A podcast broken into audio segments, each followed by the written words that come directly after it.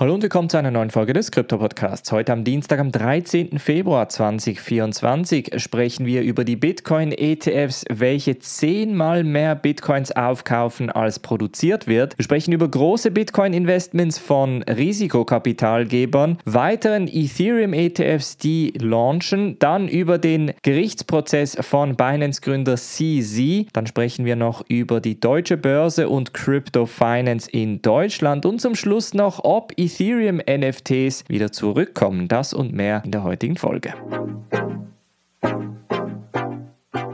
Springen wir in diese erste News Story und zwar geht es darum, dass die Bitcoin ETFs diese Tage relativ viele Bitcoins aufkaufen, sogar zehnmal mehr als effektiv produziert wird und das könnte natürlich auch dazu führen, dass die Bitcoin Preise weiterhin ansteigen. Der Bitcoin Preis hat gestern über 50.000 US-Dollar erreicht und viele Leute freuen sich, dass es wieder bullish wirkt. Die gesamte Kryptoindustrie ist preislich gestiegen und das könnte unter anderem auch damit zusammenhängen, dass momentan vor allem die Bitcoin Spot ETFs einen sehr, sehr starken Inflow sehen. 347 Millionen US-Dollar zum Beispiel bei BlackRocks IBIT. Und dann haben zum Beispiel Fidelity's FBTC Fund etwa 151 Millionen US-Dollar Inflow gesehen. Und bei ARK waren es etwa um die 40 Millionen US-Dollar. Jetzt sind zwar die Geldbeträge das eine, das andere ist sicherlich, dass es etwa 10.280 Bitcoin an Inflow Inflows gegeben hat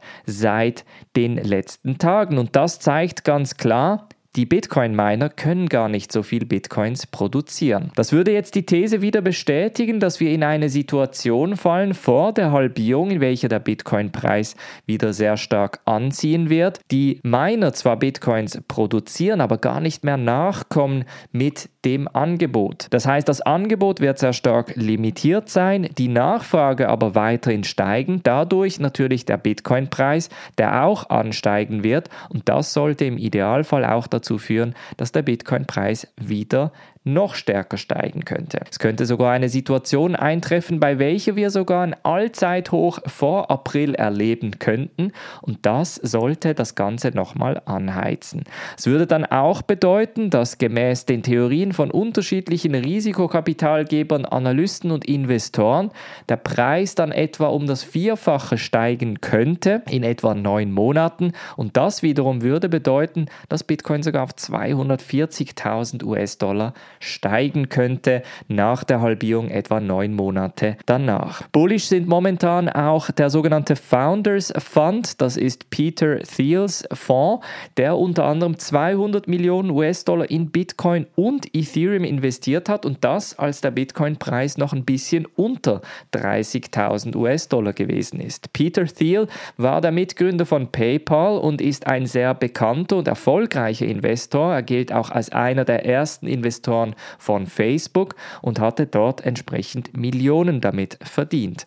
Das Interessante ist, dass Peter Thiel und auch der Founders Fund bereits 2022 Bitcoins und Kryptos gehalten hatten, allerdings vor dem Crash etwa 1,8 Milliarden US-Dollar ausgecasht haben. Und das zeigt ganz klar, sie sind jetzt wieder bullish und möchten sich auf einen neuen Zyklus vorbereiten. Allgemein scheint so ein bisschen der gesamte Kryptomarkt wieder sehr positiv auf News zu reagieren und das wiederum könnte bedeuten, dass wir uns langsam aber sicher in Bullrun-Territorium befinden. Interessant auch auf Ethereum-Seite, denn auch Franklin Templeton wird einen Ethereum-ETF an den Start bringen. Das zeigt das sogenannte S1-Filing, welches bei der SEC eingegangen ist am 12. Februar. Und das würde bedeuten, dass der Franklin Ethereum ETF auch zusammen mit den anderen ETFs ETFs lanciert wird. Mittlerweile sind es etwa acht Ethereum ETFs, die zur Auswahl stehen. Die SEC muss sich für den ersten ETF etwa Ende Mai endgültig entscheiden und der letzte wäre dann Anfang August mit dem Franklin Templeton wahrscheinlich eher Ende August bzw. Anfang September. Wenn es wie bei Bitcoin ablaufen wird, können wir durchaus auch erwarten, dass alle ETFs zusammen angenommen werden und das wiederum sollte zumindest am Anfang sicherlich zu einem Preisanstieg Anstieg führen und dann eventuell wieder zu einem Sell the News Event. Allgemein, wenn der Ethereum-Preis anzieht, das heißt, wenn die ETFs kommen, wenn allgemein das Interesse für Ethereum wieder ansteigt, werden wir auch ein Interesse im Altcoin-Bereich sehen. Und das zeigt uns ganz klar, wenn das Interesse in den Altcoin-Bereich wieder zurückkommt, werden die Preise von vor allem den kleinen Coins steigen. Da gibt es dann unterschiedliche Strategien, wie man am gescheitesten investiert. Natürlich machen wir jeden Freitag eine Coin-Analyse bei uns in der Mitgliedschaft. Das heißt, wenn du spannende Coins erleben möchtest und idealerweise frühzeitig investieren möchtest, auf bluealpine.ch Mitgliedschaft kannst du dich dazu anmelden. Dann sprechen wir über Binance-Gründer CZ. Sein Gerichtsfall wäre nämlich am 23. Februar fällig gewesen, also in knapp zehn Tagen. Allerdings wurde das Ganze jetzt nochmal verschoben auf den 30. April. Das Problem bei der ganzen Sache ist jetzt, CZ Zhangpeng Zhao muss in den USA verweilen. Er hat ja eigentlich einen Wohnsitz in den Vereinigten Arabischen Emiraten. Eine Ausreise wurde ihm auch verboten wegen allfälligem Fluchtrisiko und jetzt sitzt er weiterhin in den USA und wartet auf seine Strafe. Wie hoch seine Strafe ausfallen wird, ist noch unklar. Man spricht von 12 bis 18 Monaten Mindeststrafe und das in einem Sicherheitsgefängnis, das jetzt nicht super hochrisikogefängnismäßig ist. Allerdings könnte es auch bedeuten, dass er bis zu 10 Jahre Haft bekommen könnte. Also je nachdem, wie streng die US-amerikanischen Richter mit diesem Binance-Fall verbleiben werden, kann es durchaus sein, dass Zhang Peng Zhao ziemlich lange ins Gefängnis wandert. Wirklich gut für die Kryptoindustrie ist das sicherlich nicht. Zhang Peng Zhao ist einer der Gründer, der das Thema eigentlich immer aufrecht erhalten hat und immer für ein schnelles Wachstum, für eine schnelle Adoption des Kryptomarkts gepusht hat und schlussendlich wurde das auch so Grund dafür, wieso er und Binance dann schlussendlich vor Gericht gelandet sind. Also wie die Situation ausfallen wird, werden wir Ende April erfahren. Dann sprechen wir über die deutsche Börse bzw. spezifisch Crypto Finance. Crypto Finance ist ja ursprünglich ein Kryptoverwahr und Trading und Angebotsdienstleister aus der Schweiz, welche dann von der deutschen Börse aufgekauft wurde.